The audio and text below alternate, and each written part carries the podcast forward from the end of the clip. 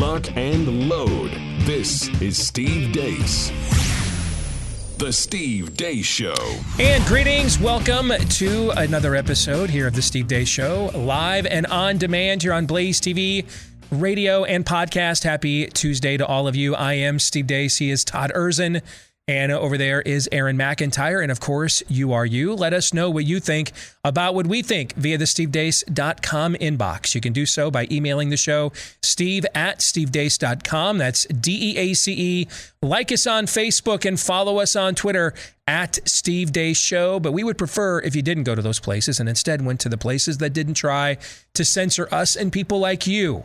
I keep getting asked, why do you still post on Facebook and Twitter with the censorship? Well, you need to talk to your fellow patriots, brother and sister, that are asking me those questions because unfortunately, those are two still the two largest areas where, especially Facebook, you all access our content. So I'd love to evacuate. I can't. I don't have the following of a Mark Levin, so I can't just take my, my ball and go home with the censorship as much as I would love to, but I can't. So since this is where a lot of you hang out, I've got to hang out and hang around uh, and and try to navigate the the waters of censorship just the same. That's why we also urge you to check us out. Look for Steve Deace on MeWe, Parler, and Gab, and at Steve Deace Show on Gettr, and then look for clips of the program that you can watch for free that are also free of censorship over at Rumble.com/slash Steve Deace Show.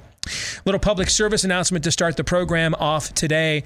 If you are looking for another option that only treats COVID patients, in fact, has treated thousands of them, over 40,000 of them, in fact. Uh, that uh, you will give you an option for both early treatment and then how to get fulfillment of certain prescriptions that those who are trying to kill you would prefer that you don't have. Uh, check out mygotodoc.com. Again, that's mygotodoc.com. Uh, Dr. Saeed Haider, again, over 40,000 patients, zero fatalities so far. Um, and I, I want to let you know that over the weekend, I had a sweet woman reach out to me and and say, you know, I'm on a fixed income and I'm struggling here with how to get uh, how to get treatment, and I'm not feeling well with COVID. Can you help?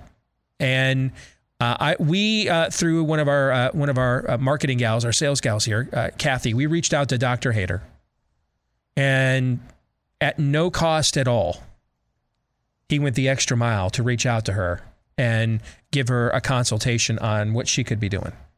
Okay, so I mean that that's a little test right there to show you his level of devotion to being an actual doctor. All right. So if you want to learn more or you need more, go to mygotodoc.com. That's mygotodoc.com.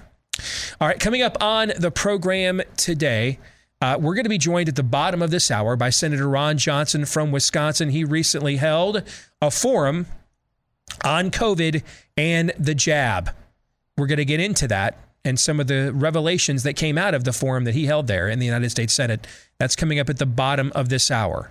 Next hour, for fake news or not, I've come up with a list of terms, institutions, people that now that we have the Governors Association reaching out to President Biden yesterday, did you guys see this? Yes. Saying they want to be done with COVID restrictions and lockdowns, right? You guys saw that yeah. story? Uh, so, some form of light here at the end of the tunnel. Now, there is a sizable portion of the president's base that is going to grip hard on this idol. We're going to talk more about that here after Aaron's montage because it'll be highlighted in there. But it's but it's clear throughout the course of this year there is going to be more and more breaking away from this stuff.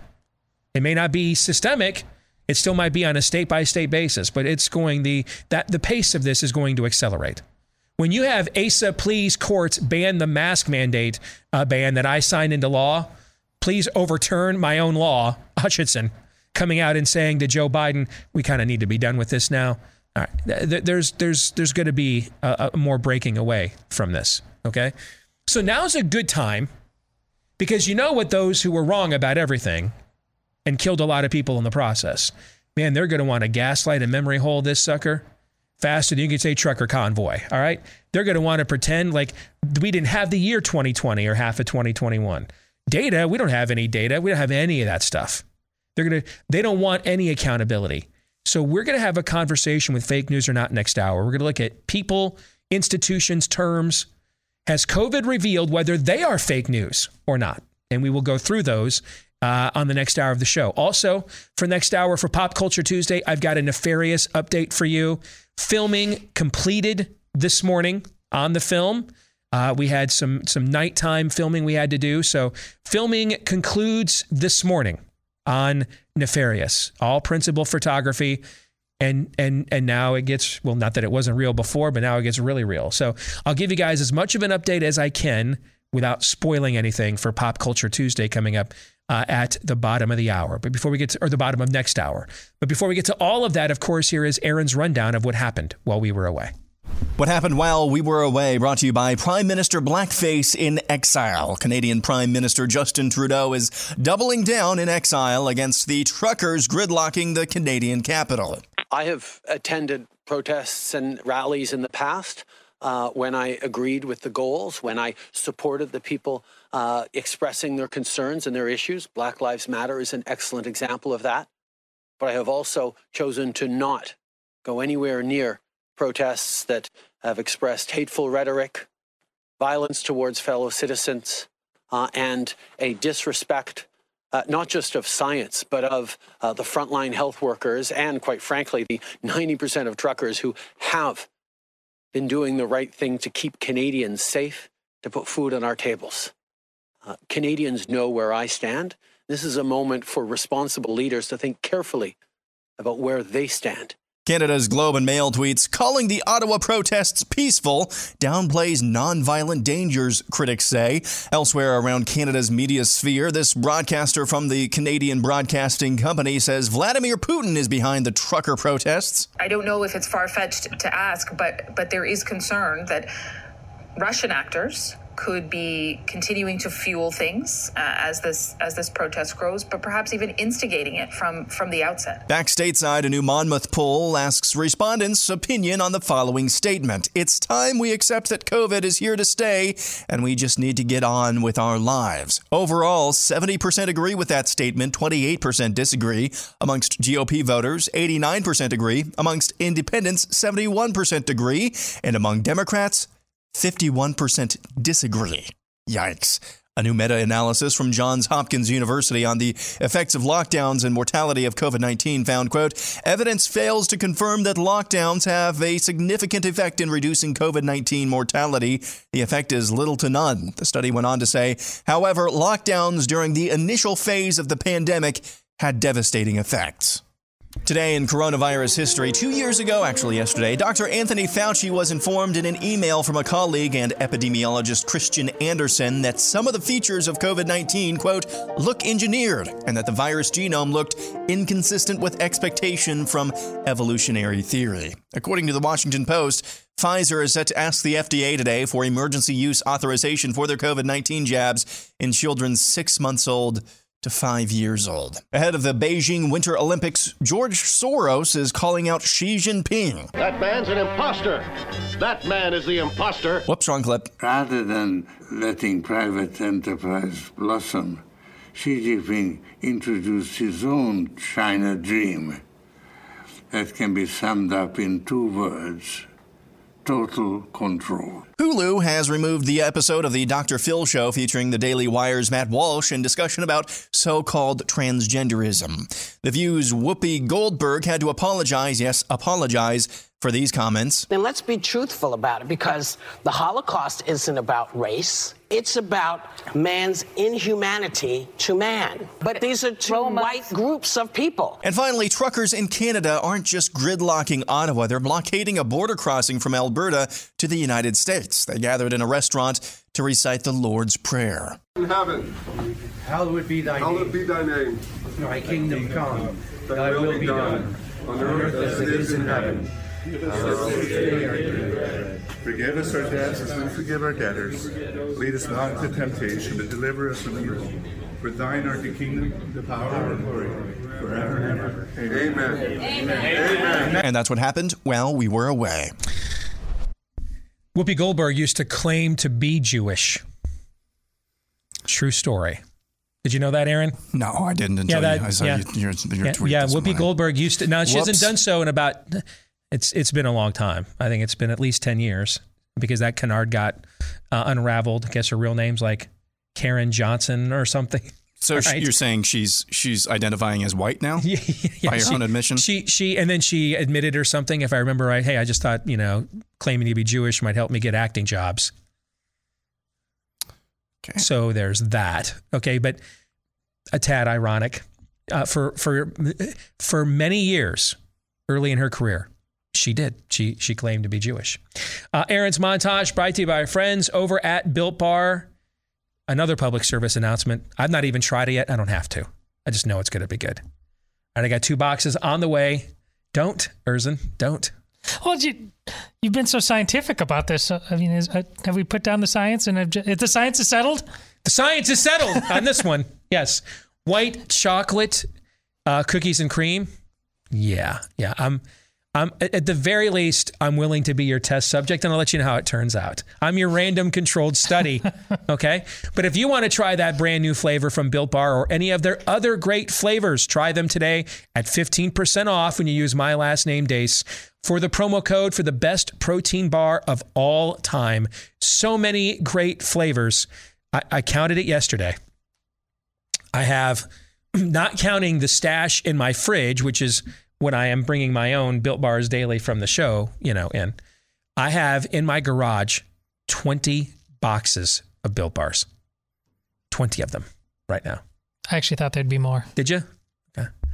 Yeah. I, I just completely unrelated note. I saw one of the boxes you brought in for Todd and I to share. Yeah. Uh, it's empty and it's in the trash right now. I just, yeah, just That is random, that a, is that random information. Yeah, I just, right. you know. I might be able to help you out with that, all right? Okay. All right, so built.com for built bar, B U I L T, 15% off when you use the promo code DEACE. All right, I want to get into, man, pardon me, I want to get into this Monmouth poll, okay? Because it's a rare opportunity for me to go back to my roots of political nerding out that it crosses into the realm of what we've been nerding out about on this show for the last now 23 months, which is COVID. Okay. Just to give you a little background on Monmouth, when I was on the cruise campaign, we considered this to be perhaps the best, or at least one of the best public polls in terms of its um, methodology, consistency. Uh, we held Gallup and Ann Selzer, uh, who has bounced around, uh, but she's now at Bloomberg, I believe, uh, in high regard from a public polling perspective. But Monmouth was one of the ones that we would rarely look at what public polls told us. We had Chris Wilson and uh, one of the best data polling firms ever assembled in the history of GOP primary politics. So we didn't pay a lot of attention to public polls, but this was one of the few that we did. Uh, Monmouth uh, correctly, and, and I doubted it the entire 2016 Iowa caucus cycle. You guys remember I kept saying there's no way 180,000 Iowans are voting in an Iowa caucus. That's that would shatter, way shatter the record of all time turnout. Right? I used to bring that up. Monmouth almost pegged that exactly. Now it did not perform well in the 2020 election cycle. In fact, it performed pretty poorly. But in this case, we're not asking it. And the reason it performed poor, poorly is the reason a lot of polls performed poorly was underestimating Donald Trump's support. All right. But in this case, for the purposes of this conversation, we are not asking them to provide us quality data on what a base of people that it has shown recently it has a weak track record of, of, of polling has to say, are we? No. No, we're asking them what they think or, or what a group of people that they've shown they have a pretty strong track record of identifying think Democrats. So if this was Quinnipiac or somebody else, Quinnipiac's trash. All right. If it was anybody like that, we wouldn't be having this conversation today.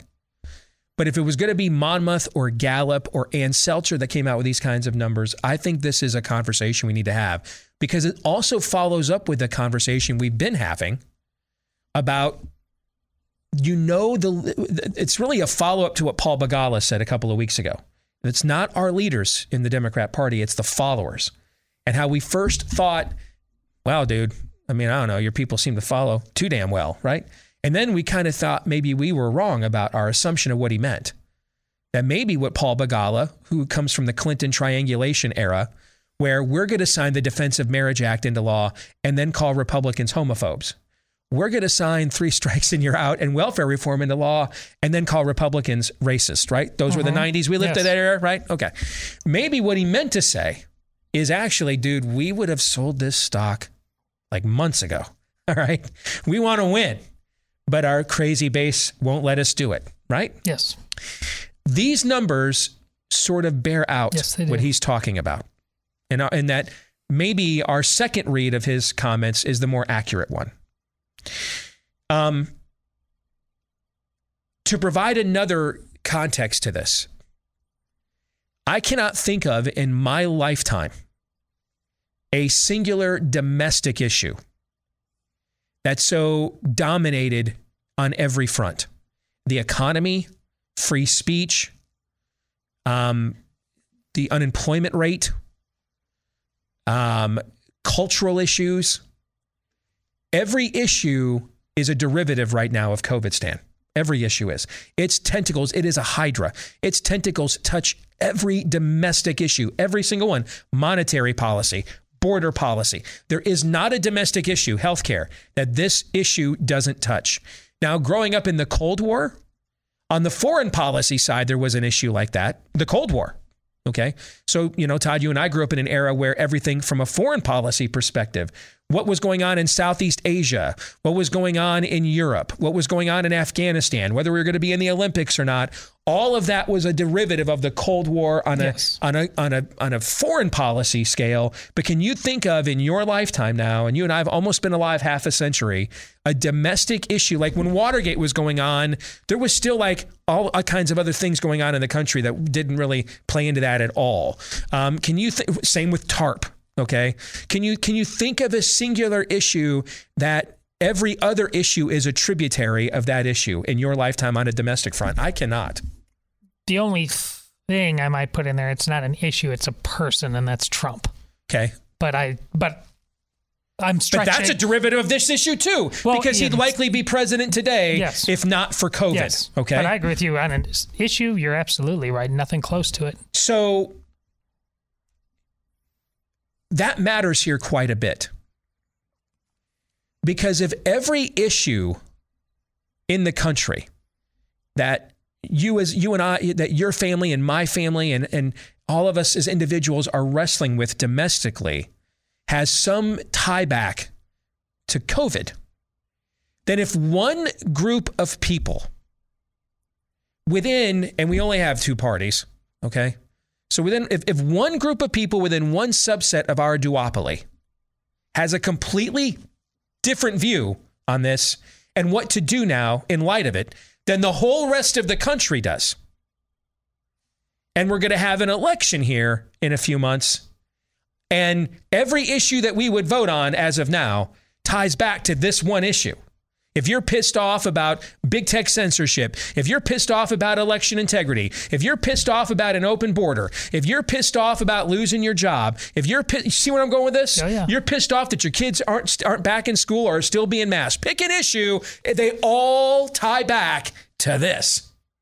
And if one subset of the of, of this of this duopoly says we have a totally different view on where to go with this than everybody else does, and it's not even like close, man. It's like they're on an island all by themselves. You're talking about an event that I don't know has existed in American politics since the reshuffling of the country after the Civil War and Reconstruction and the dawn of the, the two party era. You're talking about like the Tea Party plus contract with America kind of upheaval in one cycle. When you look at these numbers, 70% of Americans agree it is time we accept that COVID is here to stay and we just need to get on with our lives. 70%, only 28% disagree with that. That's 70%. Man, it's hard to get 70% of Americans to agree is it partly cloudy or mostly sunny today? Just a couple of years ago, we were talking about a landslide like that is electorally impossible. Yes. And suddenly, Here we are. Here we are. Status quo is a status quo until it isn't anymore. 89% of Republicans agree with this statement. Only 9% of, Demo- uh, of Republicans do. Democrat, call them Democrats. Freudian slip. Hence, Asa, please overturn my own legislation. Hutchinson pleading with President Biden to get back to normal. All right. Now, independence. 71% of independents agree with this. That's the yo. Yes, it is. In my opinion. Yes, it is. 26% disagree. By the way, the number one political identity in America today is what? Independent. Over 40% of Americans uh, identify as independents, according to the latest Gallup survey. That's the number one political identity in America is independent. 71% of them say it's time to move on from this now. 71. So we have a duopoly, and then you have sort of the cartilage between the two kneecaps, right? Called these independents. That's essentially the American electorate. And within those three camps, there are different factions and subsets, but those three camps are essentially the triumvirate of the American voting profile. And two of them are like the Jonah Hill gif right now. Uh, not, dude, we're, we're done here. Okay. Tapping out. Thank you. Which brings us to the Democrats. It's time we accept that COVID is here to stay and we just need to get on with our lives. 47% of Democrats agree with this. And I think probably 85% of that 47% are Democrats that are running for office this year. Okay. 47% of Democrats agree. 51%, or a majority for those of you that went to public school. 51% of Democrats disagree. This is a quantification of what we observationally and anecdotally have been analyzing the last week plus on this show. That the leadership class of the Democratic Party, much of it, on an election level. The problem is there's also the academic uh, That's and the, the, media. distinction. Yeah, That's that- vital. There, there, there is nothing like this in the Republican Party. There is no, there aren't factions of the leadership class in the Republican Party. There's just the leadership class against everybody else. Okay. In the Democratic Party, there are factions of the leadership class. You have the election, you have the political leadership class, then you have the media leadership class, you have the academic leadership class, right? The political leadership class right now is offering um, alms to Bill Maher. Okay. They're making sacrifices to St. Maher right now. We promise we'll get back to will to power after the election. Yeah, yeah, he is he is their spirit animal right now. But the other ones, oh no. No. You are going to pry this idol from their cold, dead fingers. So I can tell you right now, today is February 1st. The 2022 election is it's Tuesday, February 1st. First, so first Tuesday in February, first Tuesday in November. We're almost exactly nine months until that election. And I can tell you right now, without knowing what the COVID positivity rate's going to be, without knowing what the efficacy or lack thereof of the new Omicron variant specific jab they will introduce here in a few weeks will be, without knowing where we are with um, Ukraine or anything else, I can tell you right now, today, what the outcome of that election in, in, in nine months is going to be based on. Whether or not within the next 90 days at the latest, whether or not Democrats can successfully, the political leadership class, can move its other leadership classes into some form of sanity on COVID. Because if they cannot, iceberg, dead ahead, and you are the Titanic. We are getting off this ship this year as a country. We are getting off this ship. There are two paths off of it.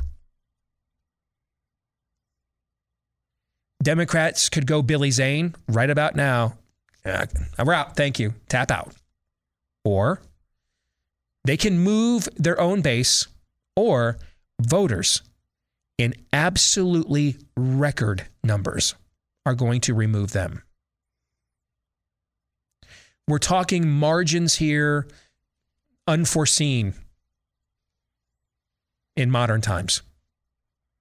Like a Watergate, post Watergate election, plus a Tea Party, plus a uh, um, um, contract with America, all combined. I've never seen anything like this because there's never been an issue like this. And now you have one segment, and it would be, they could get away with it if it was, say, 69% of Republicans agreed and 29% disagreed. You know what I'm saying? Mm-hmm. If they if if say 51% of independents agreed and 46% disagreed. They could make they they probably still lose the house given the overall margins. But, you know, the Senate map is not entirely unfavorable to them in a traditional year. That it would be close enough that they could steal enough and harvest enough oats. Johnny Appleseed didn't plant enough trees for this, brother. There, there, there ain't enough mail bags in Milwaukee County for this.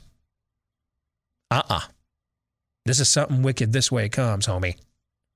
This is this is wipeout, is what this is. Like a reshuffling, resetting of the board. You want a great reset? The numbers right here on my computer screen, they would be a great reset. You're talking about annihilation. Now, they got annihilated for a decade over Obamacare, but that was strewn out over several elections. You're talking about a San Francisco kind of earthquake here. And that's what's going to decide this. Because if they can't do it in, say, the next 90 days, which gets us to what, like May, June, right? Mm-hmm. It will be too late to have a to to to, to have a, a, a, some form of economic turnaround felt by the time the election comes around. You've lost too much time. You're where the Trump White House was, where you should have brought Scott Atlas in in June instead of August. You should have started arguing for schools reopening on Memorial Day and not before Labor Day. You lost. It's too late. You lost too much time. You're, you've lost control of the agenda. The fact that the only substantive group of people that want to hold on to this are all in their own party, and it's the issue that is wrecking every other issue to some degree. Did we have border problems before COVID? Oh, yes. But COVID's made it worse. COVID's either the cause of every problem we have domestically or has made every domestic problem we had worse. And there's only one group of people that do not want to memory hole this thing, hit control, alt delete, and go back to their way of lives. And it happens to be a majority of Democrat voters. So here's my in depth political analysis. Uh oh. Thoughts? Well, I find it fascinating the conversations I used to have with my buddies uh, who are on the left and telling them you you need to talk to your crazy people before it ends up uh, in something like this. But those crazy people do have something, and I love what you said about Obamacare. You're absolutely right. They took a big hit for that. Uh, it took a while, but on the back end of that, the Republicans came, didn't save us, didn't do anything. So they're going to take this big loss. You are right. Ultimately, will it be worth it to them? We don't know the answer to that yet because who knows what the GOP is going to do with that land, uh, landslide. Just very quickly, a couple of thoughts. One, it's going to be difficult for them if they can't get off this issue to triangulate or play off of somebody who's not on the ballot, and that person's name is Donald Trump. Yep. They were able to do that last time. And then, secondly, quickly as well, I've said before, I think that they can just pivot right back to uh, COVID mania and do the mail in voting thing again. I think they might do that still. They're not going to be able to do overcome these types of, of margins if that's what they're heading for.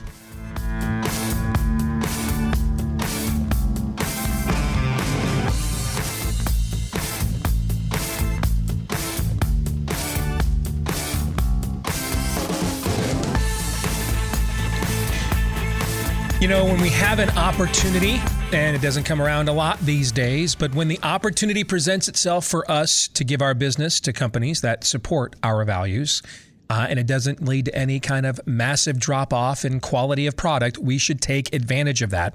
That's what our family recently did uh, when it comes to Patriot Mobile. Just about all of us these days have to have a mobile phone.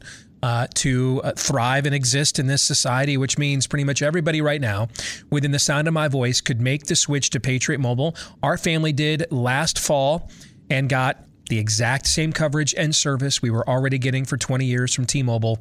Uh, and we even upgraded uh, our phones at the exact same time. Uh, and, and hey, they support everybody from the March for Life to Turning Point USA, shows like this. They do not take your money and then give it to the causes that are trying to end your way of life, but support the same things that you do.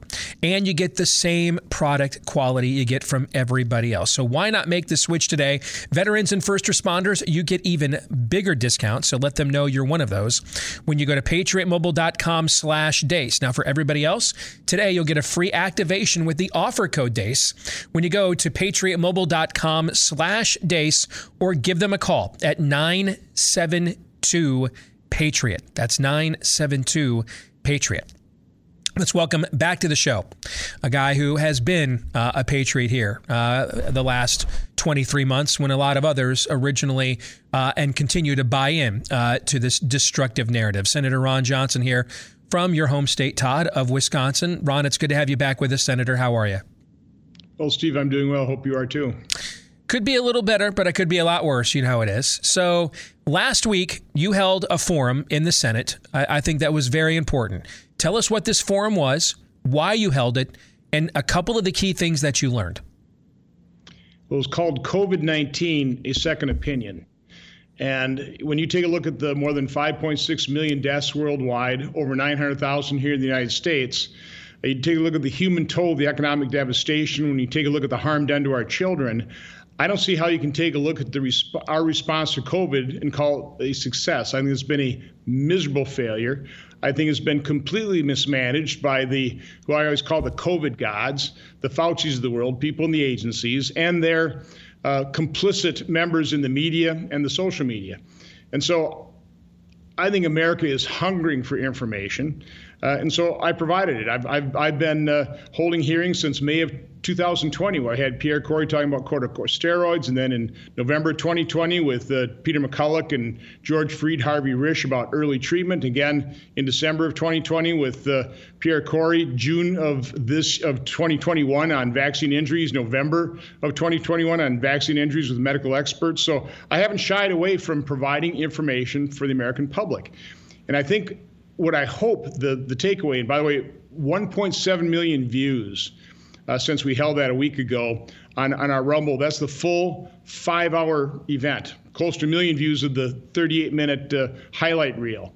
Uh, but people want this information, and anybody watching that event would have to come away saying, first of all, these are eminently qualified doctors, doctors that have had the courage and compassion to treat illness. And I think the conclusion you'd reach is first and foremost that our response to COVID did not have to be so irrational, mm-hmm. so insane. It could have been far, far more rational, far less divisive, and the coronavirus should have been far less deadly.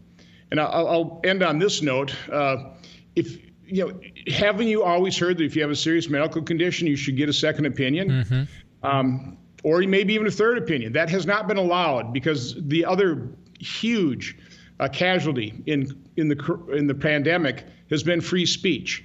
Uh, a second opinion, a different narrative, simply hasn't been allowed. Those those uh, spouting it have been vilified. They've been fired. They've been censored. Uh, this has been a real travesty, a real tragedy. But if you're going to seek that second opinion, are you going to go to a bureaucrat sitting in the ivory tower or their federal government office?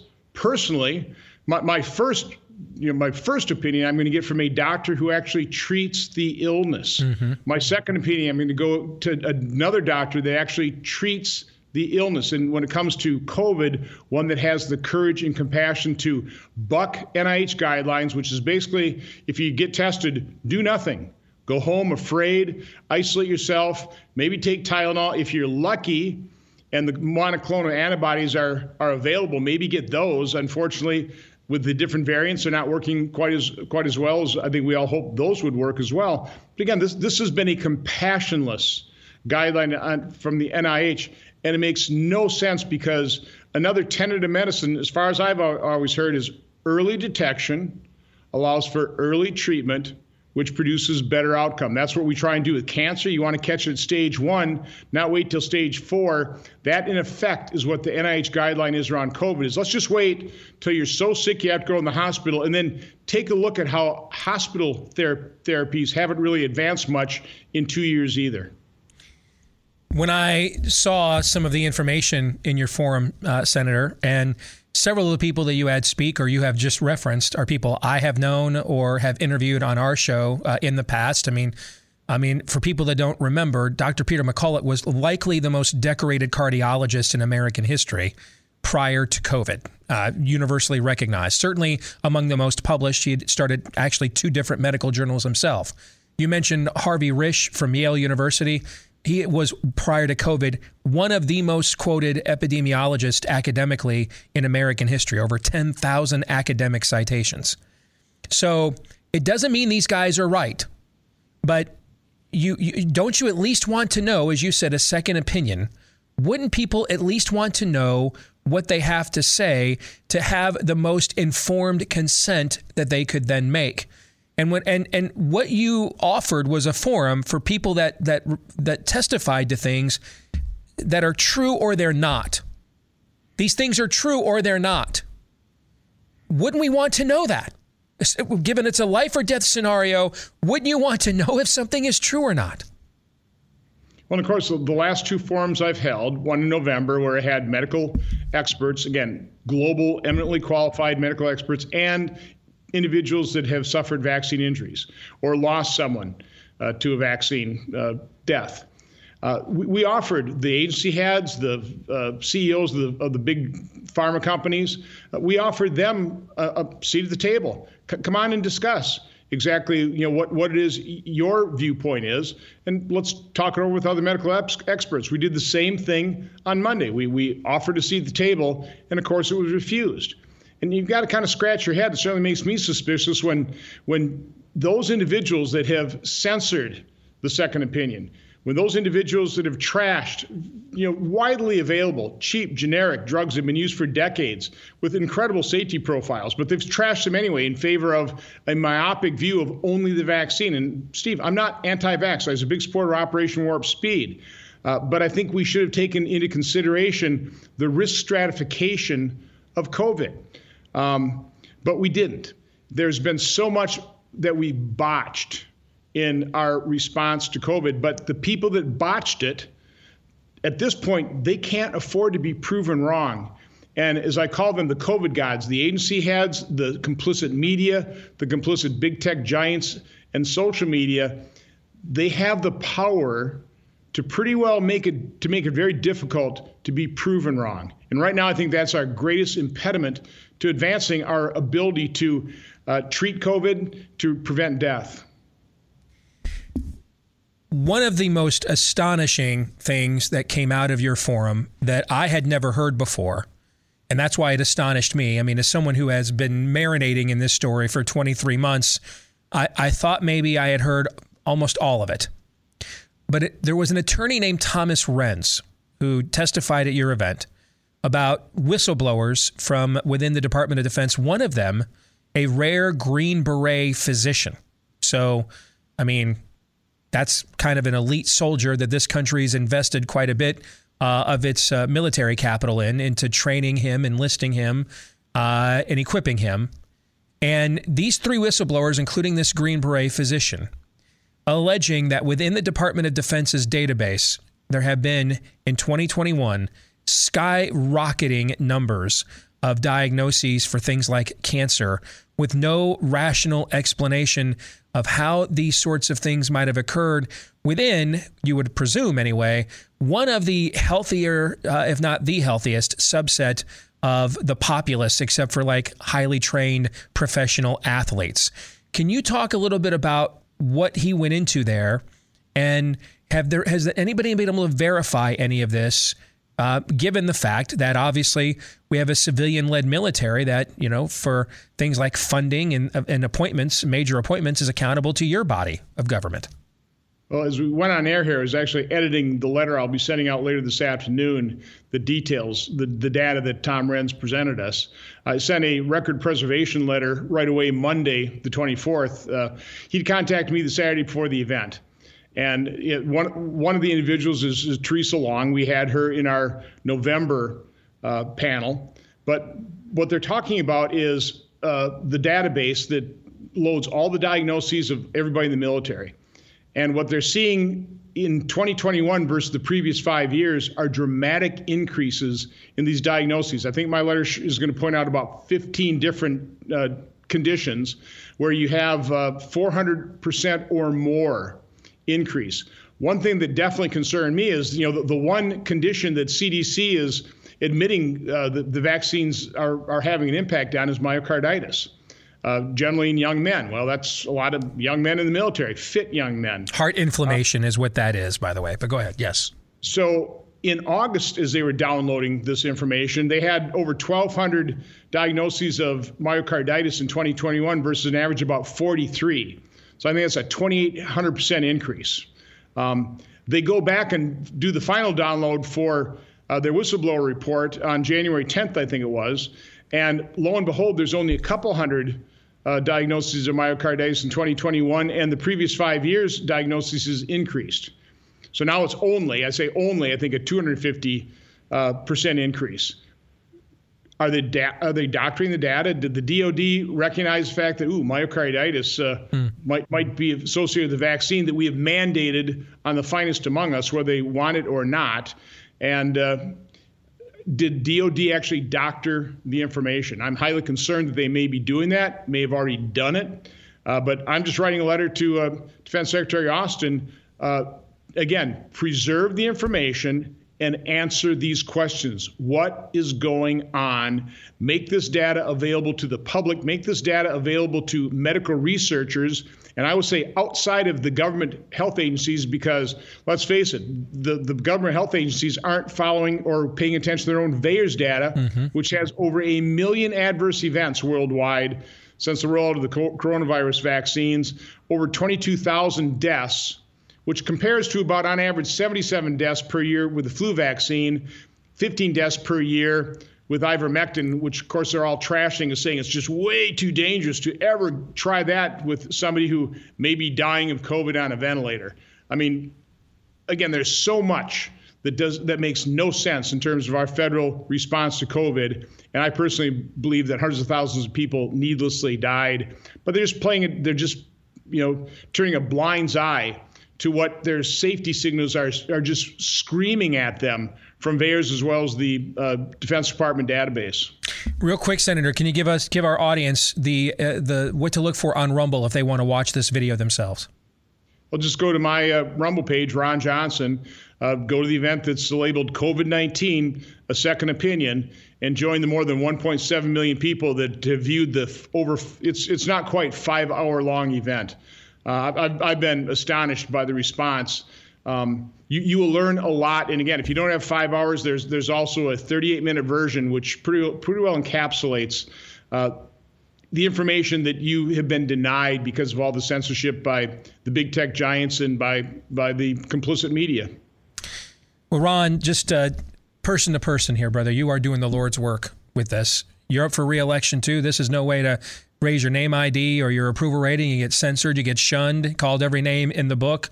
So um, God bless you. Wish there were more of you. Please keep doing what we're doing. If there's anything we can do to help, by all means, we are happy to do that. Okay. No, God bless you. Just keep telling the truth. That's what we need. Thank you, Senator. Take care. Take care. Thoughts on that conversation?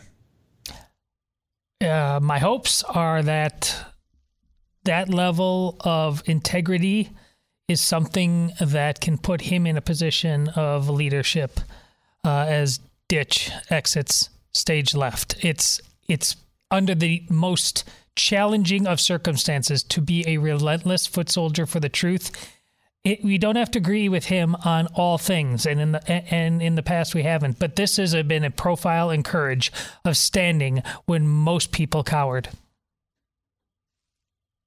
Eyes and, and are still cowering. Yeah. yeah.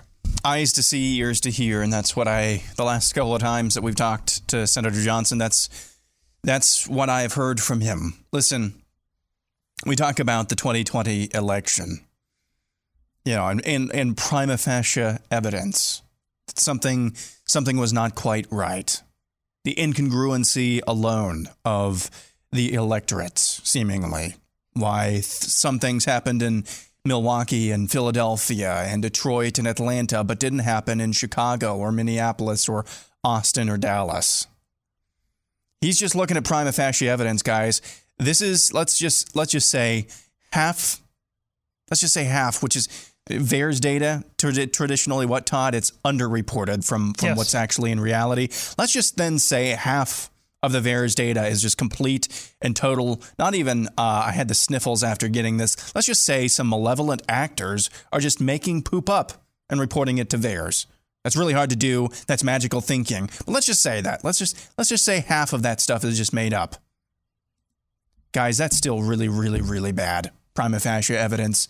Something's really, really wrong. So let's ask some more questions. And the more questions you ask, and the breadcrumbs of answers that you receive, and that's what we've been receiving from these panels and and conferences that uh, Senator Johnson has hosted.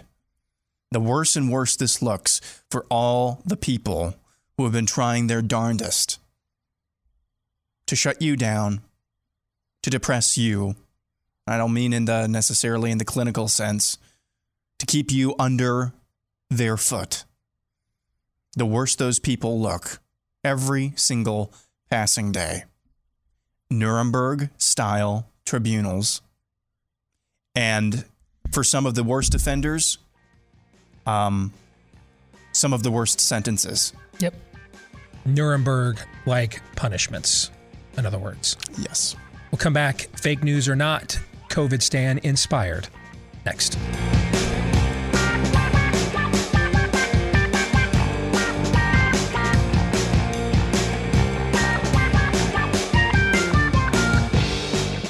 And we're back with hour two, live and on demand here on Blaze TV, radio, and podcast. Steve Deace here with Aaron McIntyre, Todd Erzen, and all of you. Let us know what you think about what we think via the stevedeace.com inbox.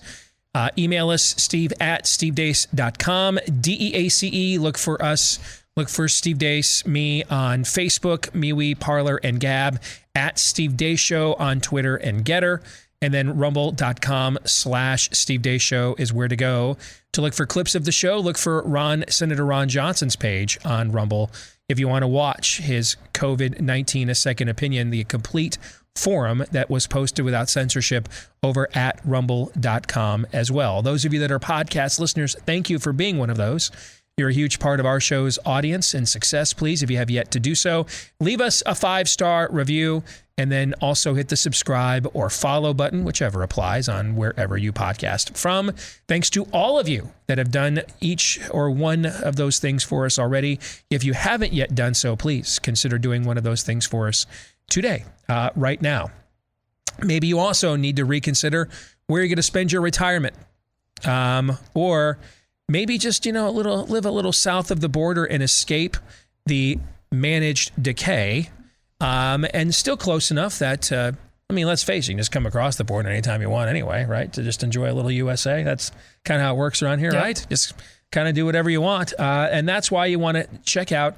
Panama. You could be up to 10 times richer. It's a high income nation. It's not some dusty third world country. They use the US dollar for their currency, and your net worth could be worth up to 10 times more than it is right now in the United States. That's right. Imagine whatever you're making right now and multiplying it by 10 in Panama. If you want to learn more, get the American's Guide to Living and Retiring in Panama, along with four videos, all of this for free. Uh, when you go to buypanamanow.com slash Steve, 100% free for our audience. If you just want to get more information, buypanamanow.com slash Steve. Coming up at the bottom of the hour for Pop Culture Tuesday, I'll give you a nefarious update. Today, we finished principal photography for the film. So now we get into the nerve wracking stuff. When will it come out? How will we distribute it, edit it? CGI, sound effects, musical score. All right. So I'll give you as much of an update as I can without spoiling anything coming up for Pop Culture Tuesday at the bottom of the hour. But I want to begin this hour with another Tuesday staple fake news or not. I came up with 15 terms, people, institutions, and I want to know if Todd and Aaron thinks COVID has revealed these things to, to now be fake news or not. First of all, you guys' thoughts on going down this road. Is it too early for this yet or not? Oh, no. No, we know. We, we needed to be doing all of this a long time ago. Absolutely. Okay. Aaron, your thoughts on this as a conversation? No, we actually, heck, we probably knew this within two months, didn't we? Um, who was fake news or not? Three months for sure, a year, and then it's it's set in stone for for history, basically. So I think, I think going through this, I I I did set this up, the graphics up, but I only only glanced at what the topics actually were, so as to try to still get somewhat of a gut reaction here, uh, and it's not good. Why why do you even ask the question? Why you think it might be too early? Because I think we are on the tail end of the the primary inflection point of this saga. I mean, I, I think the the aftermath of it will last as long as we're alive or uh, you know, this country is lost to history, whichever comes first. I mean, I, I think that this is uh, the inflection point itself is never going to be unfelt to some degree. Um, but I think that the the primary hostilities phase we are in the downward trend with but I don't know. But, but are we downward trend enough that it's okay to? I don't want to be Barack Obama and writing a memoir at 40. I guess is what I'm trying to say. Are we are we further down on the trend line enough that it's okay to pronounce judgment one way or another upon these 15 entities without it being considered premature? Right.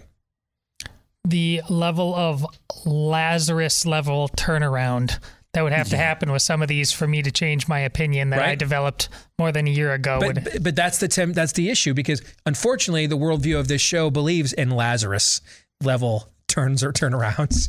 Okay, uh, trust but verify. Yes, yes, they're very rare. Okay, um, they're very rare, but they are not um, um, extinct or impossible. Right. Yes. And so it, it's a balance. You know, you want to be wise as a serpent and innocent as a dove. You don't want to be, you know, a naive lemming, uh, you know, a, a sheep led to slaughter. You don't want to do that. You also don't want to prematurely pronounce judgment on something that could still be redeemable, right? Mm-hmm. And and it, and we have argued as a church for you know since since Jesus' ascension, we have argued on what exactly that line looks like. We have splintered, we have schismed, we have denominationed over that question. All right. Are you too soft-headed so you have no you have no belief in truth or law? Are you too hard-hearted so you have no belief in grace or mercy, right?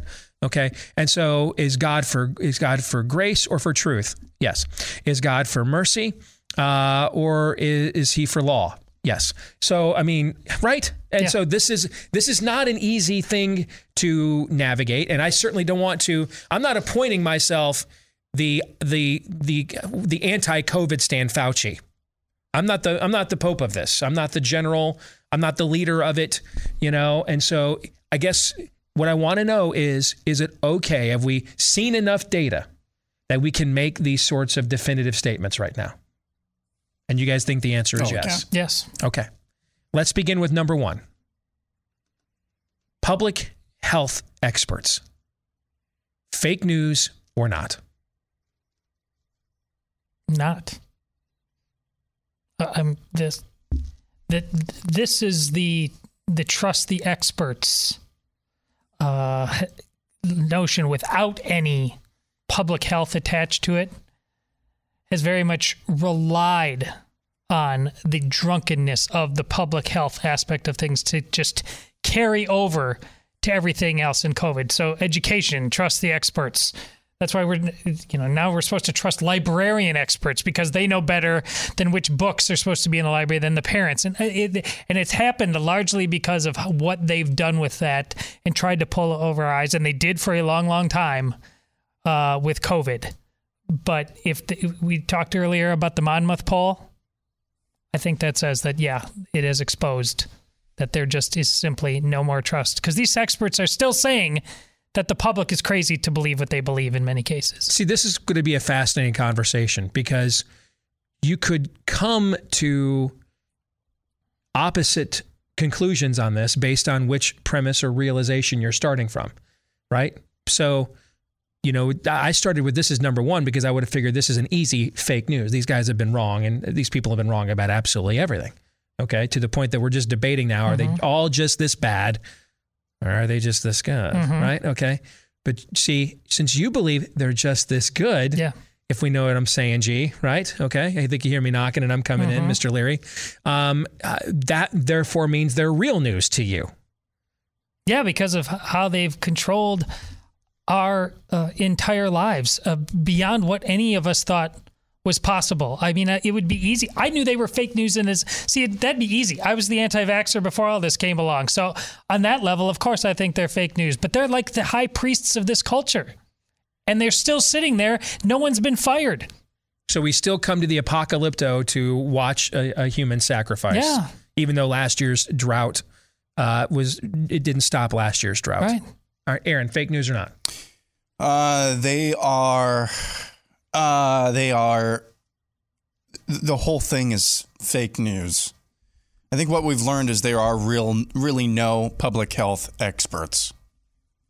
There's no public health experts. There's people who follow science and are spurred on by the truth, and there are not, because this was never about public health. So this whole thing, I reject the whole notion. So I'm saying the whole thing is fake news. Okay. Number two red states. Fake news or not? Aaron, you go first this time. I'm saying this is not fake news. And um, I, I wish there were degrees of saying not, but I'm still saying this that would just make this too news. easy if we, exactly. if we allowed that. Yeah. Because Florida exists. There are pockets, Iowa exists. South Dakota, despite Kristi Noem, exists. There were still pockets of freedom, by and large, throughout this country, and most of them resided in red states. So I guess if you want to dis- if you want to say red pockets, that's more that's more uh, not fake news. Um, but since the thing is red states, I'm still going to say not fake news, though it should be a lot more confident than that. Okay, Todd, fake news or not? Not fake news and one of the most pleasant surprises that we've had. We absolutely are so blessed. We have no idea how blessed we are to live in Iowa. Yeah. Yeah. And to have the governor we have. I uh, I realize it over the last year. This is the first time I've gone down to visit the Blaze in Dallas that I didn't come home and hit Zillow looking at uh, uh, what what potential housing options were there. So yeah, okay. Whatever you do though, don't tell Daniel that you guys just said that. Okay because he will lose his mind. Yeah. He's very mad that there were not more red states and that too many of them were not red enough. And he's probably right about that too. All right. Number three fact checkers. Fake news or not, Todd?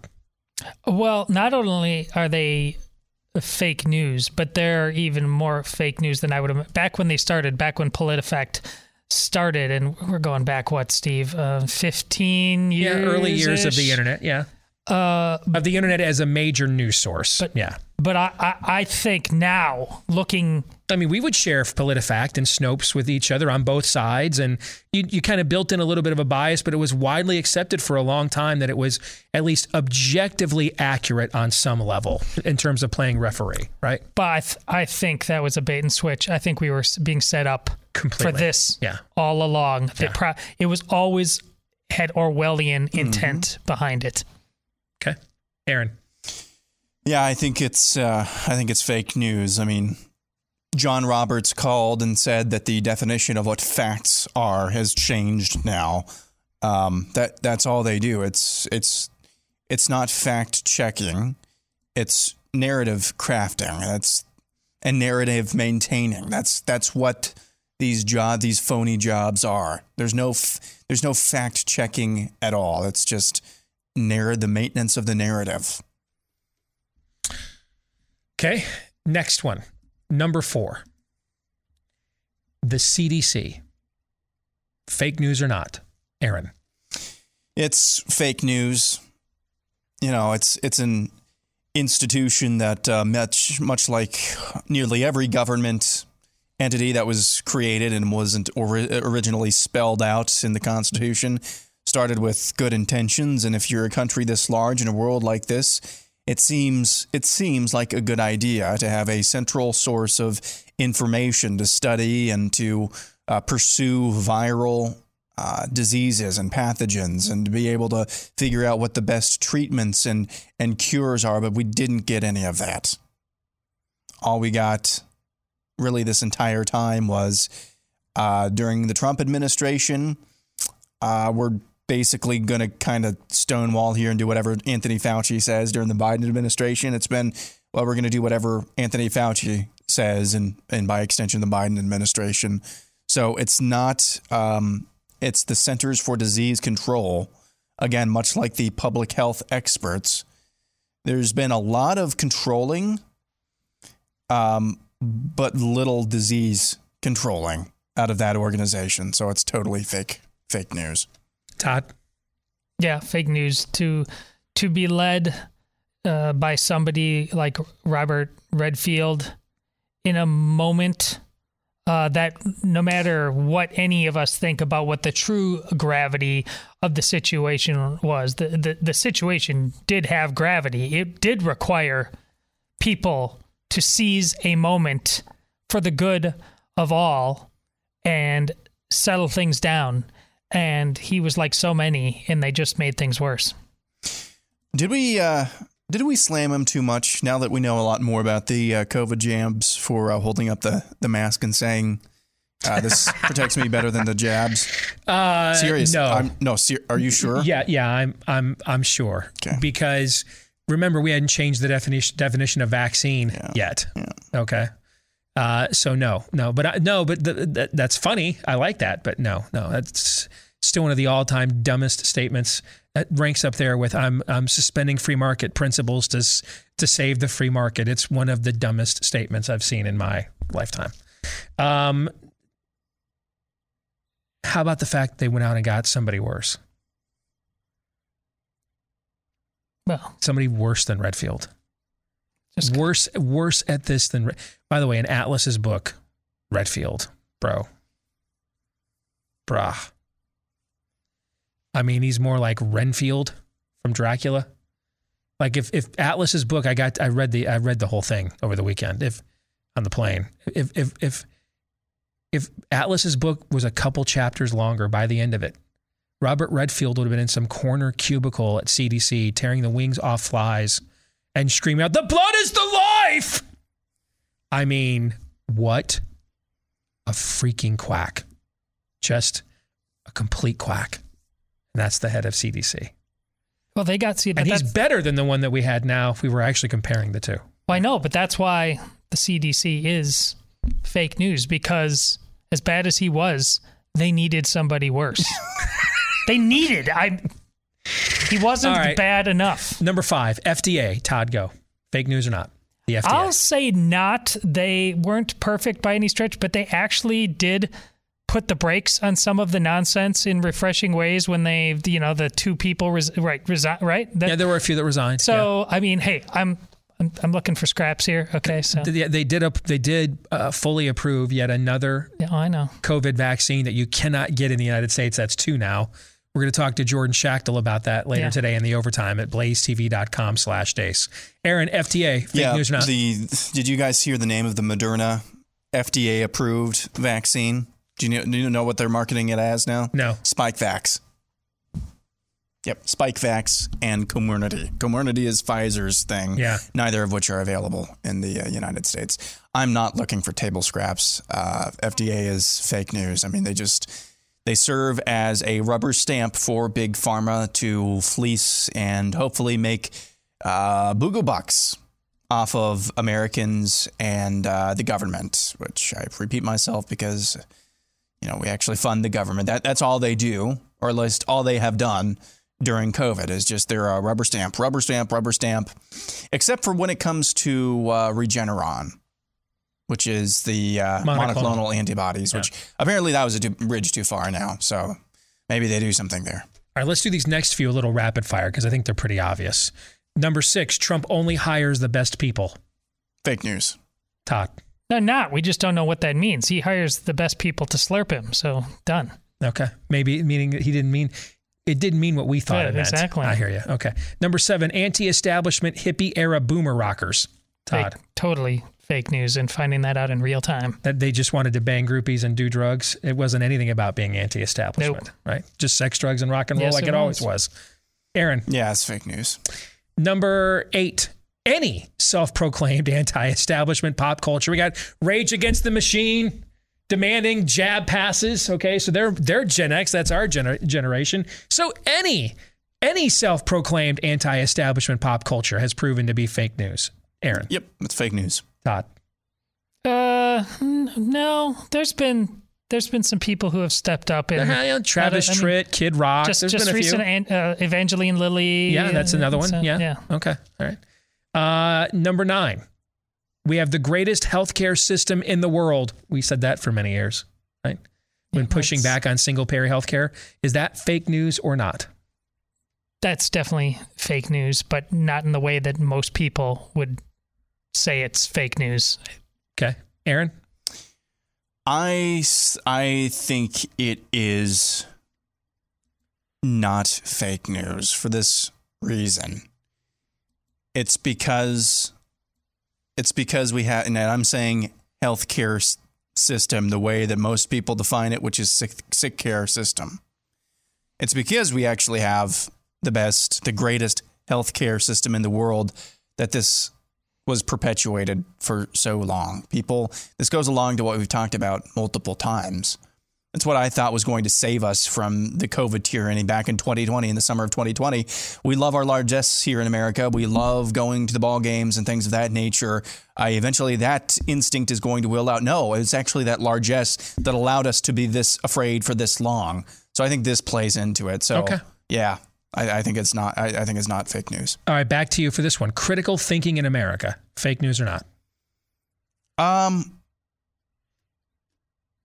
a whole cloth. See, I think this would go both ways. Yeah, Because we have done in this country more COVID pushback than any other country I can think of at the same time from, Yeah. a, from a data and information standpoint. again, this is like the red states one. I'm Mm-hmm. I'm gonna give it a I'm gonna give it a, a, a you know fake uh, not fake news by an eyelash just because um, now I now I'm the one looking for scraps. I, I still think there's a lot more out there and in different places than you would have thought than uh, maybe we would have even thought a year ago at this time. Okay, Todd.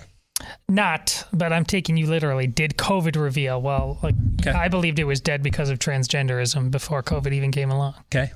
Teachers unions. Todd. Uh, d- well, if if they care about kids on that level, uh, that's totally fake news. Aaron. They are not fake news. They are as bad as we have always Yeah. characterized Yeah, I call them as being. Satan's Youth Ministry pretty much my entire career. Now, if you didn't know that, though, I mean, depends on what, what Yeah, vantage point you came into Yeah. this of the teachers' unions, right? Okay. Number 12. Now it gets tougher. Mm. The Constitution. Is it fake news or not? Todd. It's fake news. Is it? Yes. Even though you had the federalism in the Constitution is what allowed states like Florida and Iowa and Georgia to exempt themselves from this. Uh, yes, but it it took the personages that stepped forward to basically will that into existence as much as just like dusting it off, you know, like Sure. Josiah and saying, "Hey," and everybody say, "Oh yeah, well now it's clear." No, Yeah. no one believes that. You have got to have a level of will to point out the obvious. Okay. Aaron? Uh, the what? That's that's my answer. Oh God. Guys, we've we've had multiple instances now of hospitals refusing to even try ivermectin. Now, that's a miracle that that patients are even requesting it because everybody and their mother's dog has been trying to censor information about it as a horse dewormer, even though it was just it was just uh, not revealed. It was um, reiterated by that Japanese study recently that it has antiviral properties and works as an antiviral, which Dr. Cole from Idaho will tell you we've known about for upwards of a decade. Like the Constitution is total. I mean, it's what what I mean, the, the Constitution is to us like what running in the second half was to Andy Reid and Eric Bieniemy. What is it? I don't know. 13. Love your neighbor as yourself. Is that fake news or not in America, Aaron? It's complete and total fake news because the the way it's used is a complete and total bastardization of what it actually means loving your neighbor as you love yourself. Now, a lot of times we I don't want to belabor the point here. A lot of times we think of that, or you know, if if you're uh, new, we think of that as uh, well. You got to give yourself self love. No, it's the recognition that uh, as humans we love us some me, and to replace that love for yourself with love for others as Mm-hmm. as best as you possibly can. But then we get into well, what does love actually mean? And for the majority of the church in the United States that I've seen, and I'll just say anecdotally, do you do you think that I come? No, I was I was homeschooled. I went to a private Christian college. Do you think that I come from a left wing version of the church? No, I don't. I come from a pretty conservative background. I've grown up surrounded, and I'm still surrounded by pretty conservative people. Love thy neighbor as you love yourself means lying to uh, lying by omission, essentially about the effective, e- efficacy of lockdowns or masks. Well, I got to wear a mask. Love your neighbor as you love your. No, no. It's a complete and total bastardization. So it's total fake news. Todd, quicker, please. Yeah, I'll say not because, uh, as you said, did COVID reveal? If we actually had this before COVID, we wouldn't have had the problems with COVID. It was gone before this. All right. I want one answer for this second to last one. Just fake news or not. The church. Fake news. Yeah, it's fake news. All right. We've got one left. Before we get to that, let me remind you about our friends over at Home Title Lock. How much equity do you have in your home? Can you imagine if a cyber criminal stole that equity and no one told you until it was too late? All these years of savings gone, investment gone. Uh, the feds call this one of America's fastest growing crimes. It's called home title fraud, which is why you need to go to HometitleLock.com, America's leader in home title protection. Here's the problem the deed to your home is the only document that proves you own it. And the deeds to all of our homes are pretty much kept online these days. So in minutes, a competent criminal can forge your name off the deed to your home and then refile as the new owner. I know this sounds like something you'd only see in the plot of a movie, but it's absolutely real. All right. So uh, make sure that uh, you take advantage of Home Title Lock. Your common identity theft service doesn't always help you on this. Neither does your mortgage lender. Neither does um, your homeowner's insurance. But our friends over at Home Title Lock will. They'll give you the peace of mind to know that your most important investment is protected. Go to HomeTitleLock.com. Again, that's HomeTitleLock.com. So we've gone through 14 of these, and now we're down to the last one. Number 15 is conservative media fake news or not? It, it's not.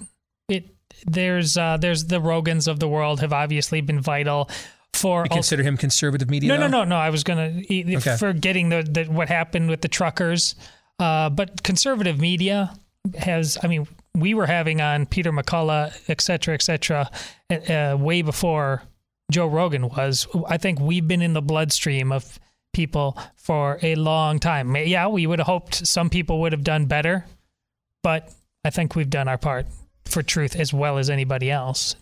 Aaron? I hate calling the church fake news and then our own industry not fake news. But I'm going to say it like this conservative media is not fake news in spite of itself. In spite of itself, in spite of the seat at the table paradigm that we've been living under uh, in terms of, of, of, of right of center politics in the United States. I think conservative media who was who was really holding this back in some pockets enough enough to complete you know to, to keep it from going completely off the rails. I think it's just the badgering from some pockets of conservative media Mm-hmm. holding others accountable, and that was enough leverage, I believe. I think you could also make the point, couldn't you, that the expectations for the church are higher than conservative media. Yeah, Right? for sure. Okay. And so it's not enough to have pockets of the church stand up to this. I mean, the, the expectation in a free society, there's a reason that, you know, we have a First Amendment. There's a reason why we don't tax you. The expectation is that you will be that transcendent institution that will shine that light in the darkness should the darkness Yes. overtake us, right? And on an institutional level, the church did not do that. Correct. Were there remnants of the church that did? Yes. Mm-hmm. But on an institutional level, it did not. Um, and so I think the expectations for the church are higher than we That's have for exactly right. conservative media, right? Yeah, exactly. So now that it's done, was this a worthwhile exercise, do you think? Yeah. Uh, yeah, and it was just as uh, dark and depressing as I thought it would be. Uh, which means I think, um, look, we've done, considering how we have been calling these shots now, as you said, for 23 months. Uh, I think it's we d- it, we did better work than uh, we set the bar. That's right. We we set the bar on this show, and others did too. But when few would, on what we needed to survive this, and um, I get more and more proud every single day that goes by. All right, Pop Culture Tuesday coming your way next. I'll give you a nefarious movie update when we return.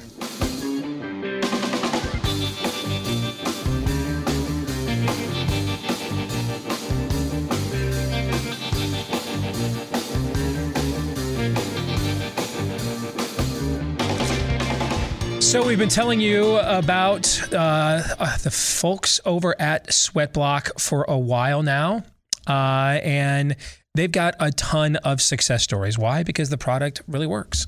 Uh, you take their wipes, for example. If you are somebody who struggles with excessive sweat, this doesn't stop you from sweating. I've had you, some of you have emailed me and said, you know, it's healthy for sweating.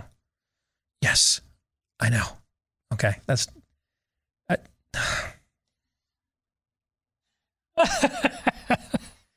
I guess I just assumed we would we would we would know that. Would right? That's not what we mean. Okay? Right? We don't mean Hey, I took sweat block last night. I just did an hour at CrossFit. Not a drop. That's not what we mean. Okay? You laugh. But I'm telling you, I have gotten that. I know you have. Okay, that's not what I mean. What what, what I mean is stressful situations. Um, uh, s- situations where nerves, anxiety kick in. Maybe it's just a situation of you're an excessive sweater. And so it doesn't matter if it's 20 degrees out like it is here right now or 80 degrees out. You go in for that job interview, you've got to you know make a presentation in front of people, public speaking, what have you. You've got issues with excessive sweating. This is where Sweat Block comes in. You're a teenage boy and you've got issues with excessive sweating. This is where Sweat Block comes in. Their wipes will help you for several days running. Um, a lot of times, one wipe a week, two at the most, will help with that excessive sweating. They've got deodorant products. Their deodorant is fantastic. I just used it on my trip to Texas. They've got deodorant lotions for some of those more sensitive regions that maybe get excessively sweaty as well. If you want to try Sweat Block today, all right, use it anywhere, and I mean anywhere, uh, where you've got issues with excessive sweat. All right, the, the product's not called no sweating. All right, sweatblock.com. Get 20% off with the promo code DEACE. 20% off with the promo code DEACE at sweatblock.com. I guess I should more appreciate the exactness of certain elements of this audience that they're on it, man. If they sense anything that is even remotely not up to snuff, man, they will pounce. Okay. So I just kept thinking of the movie Airplane where the, the main character pilot dude's trying to land the thing and Oh, he's, he's just, just like sweating? sweating Yes. like crazy. What? It's totally normal. Back mm. off. Yes, yes. Looks like I picked the wrong week to give up amphetamines. Yes. All right, so let's do some Pop Culture Tuesday and give you an update on where things stand with Nefarious. Um, we finished principal photography. in Texas this morning. And that doesn't mean there won't be any reshoots or anything of that nature, but uh, you don't necessarily plan on that. You get into the the editing room and you start looking at what you have and start putting things together, and that's where you decide, hey, did we uh, could we have done that a little better, a little differently, or should we add something? But the script to this film is so tight. I mean, it is it is meant to occur in to be watched as a real time event. The vast majority of it. Okay, so I, I can't foresee that we will be in need of that. Um, which I'm both excited by, but then nervous about because I'm excited because we that would mean we are happy with the material that we have, but then I'm nervous because that means that that's all the material we have. So there were no rewrites on the fly, none, as you None. see in some movies where None. somebody just starts riffing and No, absolutely not. There was I I can't tell you about it now because if I did, it would spoil a part of the movie. All right? But Ah, can I say anything about it at all without spoiling it? I don't think I can. I don't think I can. That's fine. Okay.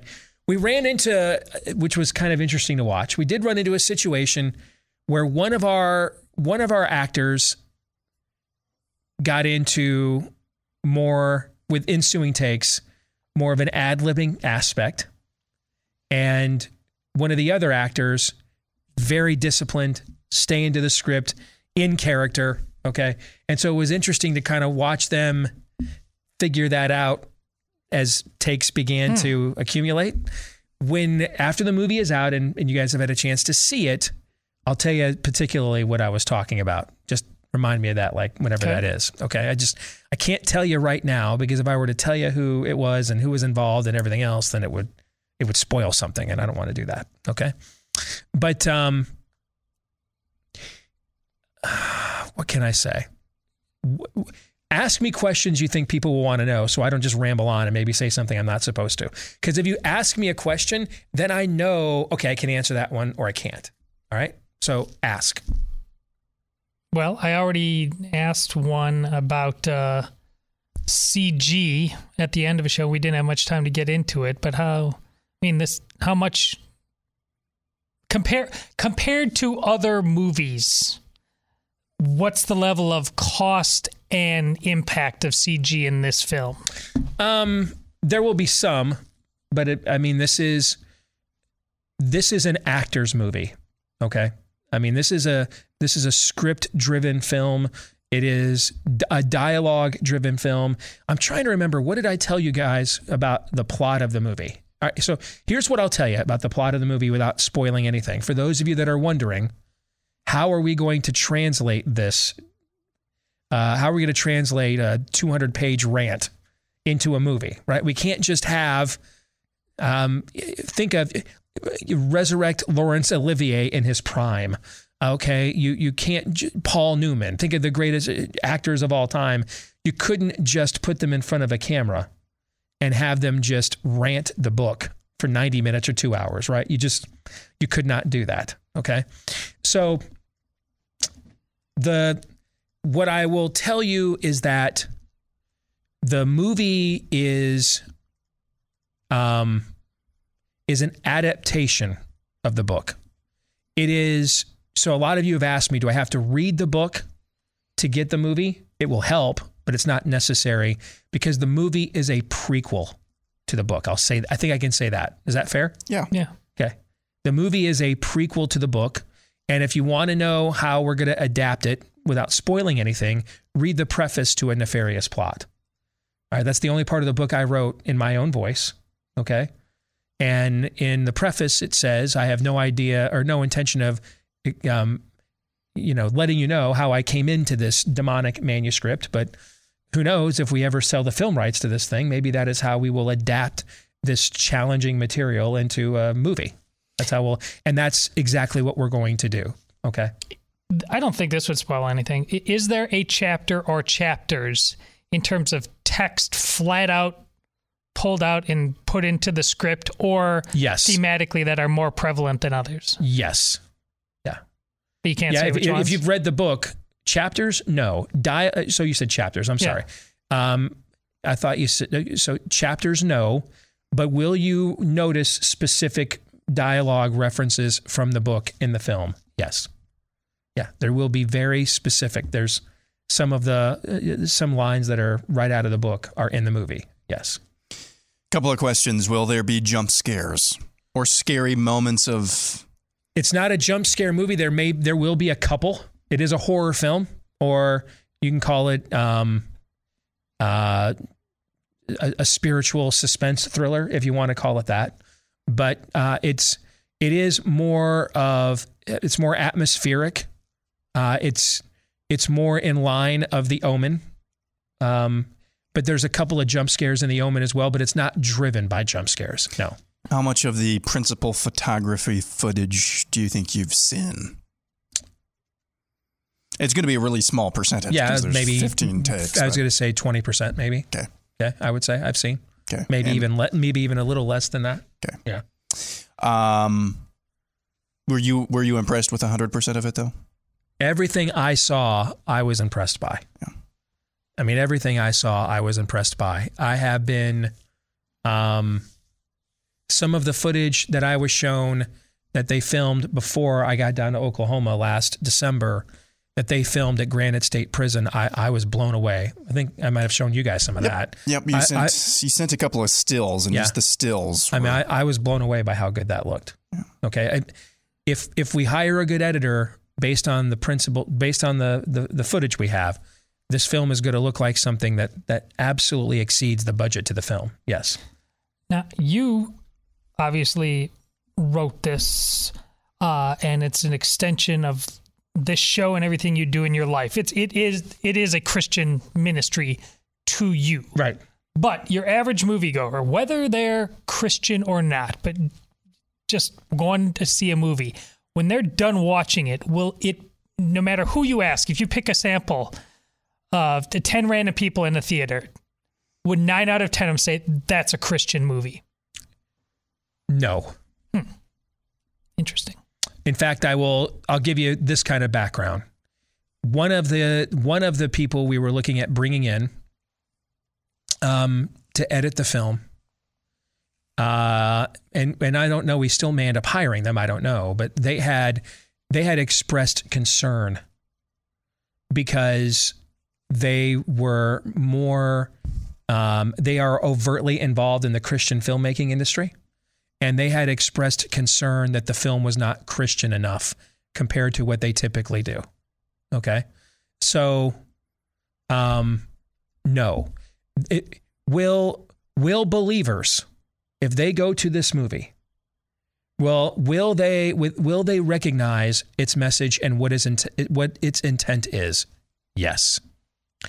If you are not a believer, and, and, and there's a way that we tell this story that this happens on purpose. This this movie is being made so that you can take unbelieving friends and family to a film that minus, you know, nudity and graphic violence and F-bombs atmospherically will look and sound like a mainstream Hollywood horror film minus the stuff that makes those movies rated R, okay?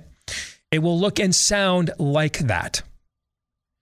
But it will prompt conversations afterwards that the average horror film does not. And if you if you are a believer and you know that going in, then you recognize the evangelism tool that this is. This this is good to conversations you've wanted to have with family members and friends that you were like, how do I even go down that road? How do I start that conversation? This movie is going to start it for you. That's what our intent is. Along those lines, you may not want or be able to answer this question. I have two questions, but we'll start with this one because it dovetails. If you were working at the MPAA and you were you were honorable and um, and serious about your job and rating movies, what what what rating would you give this? I would rate it PG 13, is how I would rate it. I, I don't, I think there is subject matter that a smart 10, 11, 12 year old can handle. But the, again, atmospherically, you're going to meet real evil, the real thing. Okay. Just like you do in the book. You're going to meet the real thing. And even if you could understand the material in a static setting, having it presented in that way might be too much for kids that are younger than that. Do you have a cameo? I don't think so. Um, we had discussed it on several occasions. There's still been some conversations about it. I don't know why. I, I'm just not as up on it as maybe people might think. Because I just kind of feel like that's been done. It's been played out. You know what I'm saying? And so to me, I think the contrarian Steve Deace play is to, is to not have myself in the movie. Because that's everybody else puts themselves in their own movies these days, right? So I mean, Jon Favreau's putting himself in like almost every friggin' episode of Boba Fett and The Mandalorian now. Okay, I kind of feel Did like he this. just say that? Everybody puts themselves in their own movies these days. Um, sorry. Yeah, I just put myself in my own movie last year. You know, I didn't mean that to sound as uppity. Sorry, I'm that was a Whoopi Goldberg impersonation, but uh, um, uh, no, I didn't mean it to make it sound like that. I'm just saying that's kind of a that's what everybody does, you know. So see you chickened out. No, it's just how could it be done? There wasn't that many places in this movie, correct? I think that's there the a place at the end, and there are conversations about whether that is a cameo for me that might not be in person, but in another in another method. I guess is what I will say. And you guys know what I'm talking about. We Oh, yeah. we discussed that over we discussed that while I was down in Texas over the weekend. So there's a couple of things I know you guys are going to want to know. I'll get to here in a second. Before or after I tell you really quick about realestateagentsitrust.com, if you are looking to get involved in the real estate market during these unprecedented times. Bing. Thank you. Uh, make sure that uh, you don't do it alone. Go in there with a real estate agent you can trust, which you'll find at the website that says it all realestateagentsitrust.com. Again, that's realestateagentsitrust.com, a company started by Glenn Beck and some of his associates because, well, you guessed it, they ran into real estate agents they could not trust. They don't want that to happen to you. So, just about anywhere you want to move to or from here in the United States, we can probably help you find a real estate agent you can trust at realestateagentsitrust.com. So I know two big questions everybody has is when will it come out and where can I see it? All right. Um, the first question is going to be answered by the latter. We have we have already had interest from two major Hollywood studios in a theatrical release. We are considering whether what the state of the movie theater system is going to be. All right, later this year or early next year when the movie would come out, um, and we're gonna be we're, we're gonna be tracking that. Um, we don't have to quite make that decision right now, but it's getting close. I'd say in the next, you know, 90 to 120 days, we have to make that decision because you need lead up time and marketing time and advertising time, and so um, that first that decision about whether to put it in theaters or whether to stream it, um, and then whether where to stream it, where it would it would be accessible and highlighted, but not just necessarily, um, you know, uh, a page in an overall catalog or library that you know would would go unnoticed. Those are all conversations we're having right now. But and the answer to that question will determine a release date. Okay, so. Um, but we have had two major Hollywood studios already indicate an interest in being the distributor for the film. I can't. I probably shouldn't tell you which ones they are. I told you guys though. Yeah. Would you get? And you guys would verify these are both Yes. major studios. Yes, they are. Yeah. Okay. All right. Is that it? We're pretty much out of time. Uh, Do you have a quick update on the uh, situation with the unions from a couple months ago? Um, they took it to NLRB and are trying to. Or Please. NLRB, NRB, or yes, and I, I was right the first time. Yeah, NLRB. Uh, they're they're trying to essentially get some form of a win to save face on paper, but that's cute. Yeah, that's what it is. It's cute. We won. We got our movie made, and at this point, screw them. So they tried. They, they came. They tried, and they failed. All right, the overtime coming your way for Blaze TV subscribers. For the rest of you, we'll see you tomorrow noon to two Eastern, right after Glenn Beck here on Blaze TV. Until then, John three seventeen.